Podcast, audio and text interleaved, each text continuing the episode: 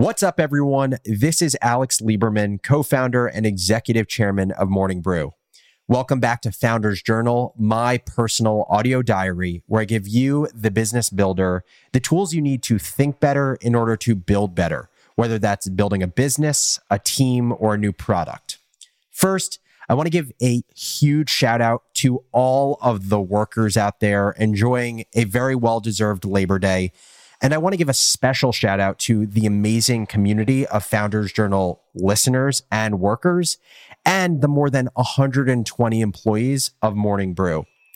Now, on the topic of employees, I want to talk about the unfortunate but very real experience of losing great workers and employees. Every founder, leader, and manager goes through it, and it never gets easier but I want to give you some perspective to help you think about it moving forward. Let's hop into it. With Morning Brew at more than 120 employees now, we have lost several employees.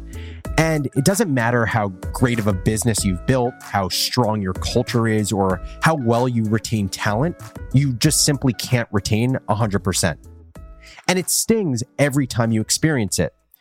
I've personally found that for me, it stings because I personalize it. And I found a lot of other leaders personalize the experience of someone else leaving as well. We tell ourselves it's a failure on our part, that we could have done something different to keep these people, these great workers, from leaving. So I want to say something that will hopefully release some of this undue pressure and anxiety that you likely put on yourself. First, losing an employee isn't necessarily a bad thing. Second, losing an employee does not mean you did something wrong. While it is important and good to be critical of yourself, that is how you grow as a leader, you need to realize how important context is, given there are literally dozens of ways and reasons that employees choose to leave a company. And so as you go forward as a leader, I just push you to focus on the why rather than the what to understand if and what you could have done differently to get someone to stay. And the best way I want to do that is just to give you examples. I, I, always find that there's no better way to illustrate some lessons than stories. So I want to provide you three specific examples and stories from Morning Brew's journey of growing and losing employees. So let me uh, start by sharing the first one. Morning Brew's first employee. We hired them in early 2017 when I had just gone full time on Morning Brew. I had left my job at Morgan Stanley in finance, was working out of a an accelerator on NYU's campus. And Austin, my co-founder, hadn't even gone full time yet. He was still at Michigan finishing his senior year. The first employee we hired was a writer because for us, the most important thing was getting ourselves out of the weeds of writing. Austin and I were not best in class writers, and we needed to hire best in class writers if we wanted to be a media business. So we hired this writer. They were trained in journalism. We hired them off of AngelList, which actually proved to be a really good place to find talent in the early days of the business. If I'm being honest, this person's job was honestly very punishing in the early days of Morning Brew. They'd write a daily newsletter, actually six days a week at the time, by themselves from 9 a.m. when they got into the office to almost midnight every single day. And then after they were done writing, we would all work together to code what they had written into a MailChimp template to then send the next day. This first employee quit. They quit after three or four months. They were burnt out. They were feeling sick, like literally physically sick and they didn't have close to the balance in life that they wanted. If you put yourself in my shoes, you can imagine how I felt. I just felt horrible. Imagine how tough it is to hear from your first employee, right? You're trying to prove yourself as an entrepreneur and you feel like you're one for one in fucking up hiring someone where the person's miserable, they're working too much, and they no longer want to work in the company. I felt horrible about it. And I took total responsibility for them leaving. But in retrospect, it wasn't a bad thing for this person to leave for themselves, and it wasn't bad for the business. You know, in hindsight, I could say that we should have created a more sustainable work environment, but that's not realistic. We didn't have the tools or the resources to do this. And even to this day, with 120 people, the role of a daily newsletter writer is pretty damn demanding. We ended up hiring someone whose expectations were in line with what was required of an early stage media startup's daily writing demands. And the first hire, who I just mentioned, who left after three to four months, I haven't talked to them in a long time, but my guess is they are likely much happier today than they were when they were working at the brew. So how do I how do I think about all this? Well, I would say most of this we couldn't have changed. It is an example of expectations just not stacking up to reality, us being an early stage business with very little resources and a ton of work to prove ourselves. And it's not a bad thing for an employee to leave when this is the case, when expectations don't meet reality. But what I will say is it was a good reminder for myself and Austin that setting the right expectations with things like job descriptions, interviews, etc., is super important so that things like this don't happen frequently. The more that expectations and reality are in line, I think the more that you end up having employees enjoy what they do and stay at the company for a long time. So that's the case of employee number 1 where I would say we could have done expectation setting in a better fashion, but everything else I think was out of our control. Now, let me give you another example. This was another early employee. I want to say they were employee six or seven. It was Morning Brew's first copywriter.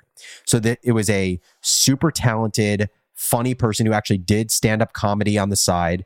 And they wrote the ads for Morning Brew. After a few months on the job, this person, uh, I'll never forget it, pulled me out of our WeWork office to just a side table in the main area in WeWork. And they told me that they would be leaving to join Google.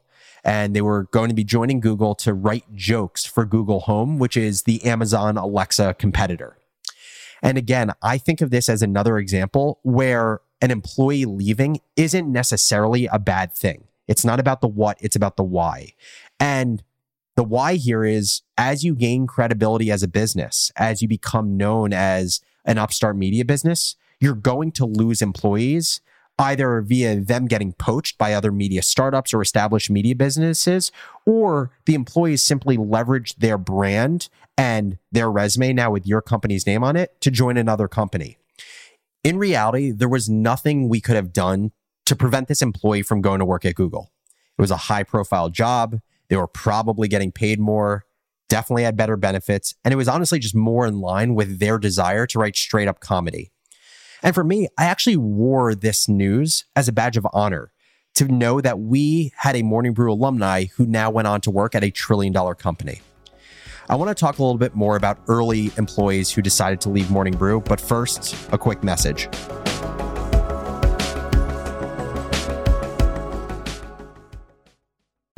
Take your business further with the smart and flexible American Express Business Gold Card. It's packed with benefits to help unlock more value from your business purchases. That's the powerful backing of American Express. Learn more at americanexpress.com slash business gold card. So let's hop back into it. We've talked about two of our early departures from our first employee to our first copywriter. Now I want to talk about actually a group of employees who've left Morning Brew over the last 12 months and what we've learned from that experience. And I would generally put these departures in two buckets. So the first bucket is the group that I would describe as those who caught the entrepreneurial bug. We've had a number of employees that have left the brew to start their own thing, their own businesses, or be a first employee at a business. And obviously, like I said, it always sucks to lose really good people that were with you from the early days, who went to battle with you, who were in your five by five WeWork space with you. But there's also just something so special about this happening as I reflect on everything about Morning Brew and our incredible journey, there's actually nothing more gratifying than realizing that we created a culture where people experience entrepreneurship at the ground floor and then realize that this stage of business was for them. And that is like so special. I, I remember that things became really real for me with Morning Brew when we started hiring more senior people and we went from not just being responsible for, you know, more junior employees' livelihoods to being responsible for entire families' livelihoods. We weren't just responsible for the salary of a senior employee. We were responsible for how they took care of their children and their pets and their children's children. So to me, having this trickle down effect where people are deciding to build their own businesses and be responsible for their own employees' livelihoods because of what inspired them at Morning Brew, Honestly, I'm so incredibly proud of that. And I always look back to the PayPal mafia. Not saying Morning Brew is the PayPal mafia, we are not, but I look back to like Peter Thiel, who's considered the don of the PayPal mafia. He went on to start Palantir and Founders Fund. Max Levchin, who was the CTO of PayPal and went on to start Affirm. Elon Musk, who needs no introduction, but if you want to better understand him, we actually have Founders Journal episodes about him. David Sacks, who founded Yammer and Craft Ventures. Reid Hoffman, who later founded LinkedIn. And while the Morning Brew Mafia isn't the PayPal Mafia, to see so many of our employees start their own things, it doesn't make me regret departures, but instead just feel this immense pride and trickle down effect that entrepreneurship had on them. So that's the first group of early employees. The second group of early employees is people that I would say realized they had to shift from Swiss Army knife to kitchen knife and realized it wasn't for them. So when we were in the early days of the business, the expectations of our junior employees and our early employees was for them to be Swiss Army knives, where they would do a little bit of a lot of things because we were constrained in our resources and you had to wear 10 different hats. I vividly remember our team doing our jobs during the day. And then at night, we would be packing swag and sending it out to our top readers in our five by five WeWork space. I remember our first engineer working on everything from our website to our referral program to gathering data on our subscribers so we can do paid marketing correctly. But then what happens is as the business gets bigger, and as you go from early stage startup to late stage startup, and there's more clarity around the specific parts of the org and jobs to be done because there's more of a plan, what you end up needing is not Swiss Army knives, it's kitchen knives that can go really deep and do one thing extremely well. And this can be a really difficult transition, both for a business and its employees, going from doing all of the things and feeling ownership over much of the business to doing one thing and feeling specific and smaller ownership over a bigger business. And so I found a number of our early employees who left to both of these groups. I don't think either of them both were within our control or are bad things that they left. This is the natural evolution of business as you move to different stages. And so, as I reflect on these examples I just gave you, I would say the first case, the first example is where I would argue we could have done the most different. I think Austin and I could have better set expectations to this first employee about how grueling being a first employee and first writer at a media startup was. But in other examples, whether it's losing an employee to a big name tech company like Google, losing employees to starting their own businesses, and losing employees who like being Swiss Army knives rather than kitchen knives, I believe this is just par for the course in building your own company. At the end of the day, your job is to have the right people with the right skills in the right seats at your business who want to work towards your mission every day. And in the examples above, I believe most of these folks either no longer aligned with the seats that they had to sit in, or they just didn't feel nearly as passionate about the mission because maybe there was a new mission that they wanted to go build themselves. So, just to wrap this up, I've given you examples where you should not put blame on yourself for losing people in your business. But what are examples where losing an employee can be avoided or may be on you as the manager or the leader? The way I would define it is anything that falls in the bucket of something being within your control to make sure really good people with the right skills in the right seats feel aligned with your mission. When you feel like you can control it, that's where you should probably think about it. So if someone leaves because they really don't like their manager for actual reasons, I would, as a leader, own that responsibility and deficiency because that could be changed. If someone is demotivated because they aren't being compensated what the market for their role commands, and that is something you have control over, I would own that responsibility as a founder and leader. If someone leaves because they aren't in the right seat, but there's possibly another seat in the business that is right for them, but I don't identify it quickly enough for them to not leave, I would own that responsibility as a founder or leader. So just remember, your job is to keep great talent that has the right skills in the right seats and feels motivated by your mission. But that doesn't mean your job is to keep every employee. In fact, it's a normal and inevitable part of business to lose employees. But rather than personalize it, try to understand it in order to think clearly about if their departure was a good or bad thing and if there was anything you actually could have done to prevent it. And so, with that, I want to turn it to you. As I've said the last few episodes, last month was the biggest month of Founders Journal yet. We have hundreds of thousands of listeners, and this journey is just getting started. With that, I would love to hear from you. Whether you're old and you haven't written in yet, or you're new and you want to get to know me, write in and let's chat. Send an email to alex at morning brew or DM me on Twitter at business barista with a little bit about yourself, what you do, and why you decided to listen to the podcast. And I'll get back to you as soon as I can.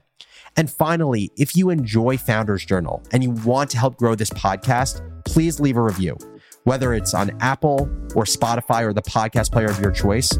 Leaving reviews is the number one way for me to learn what my listeners love best. And it is the number one way to get those algorithms spinning and get more people seeing the podcast. So leave a review, let me know what you think, and this is going to help us build the best damn show in the world. As always, thank you so much for listening, and I'll catch you next episode.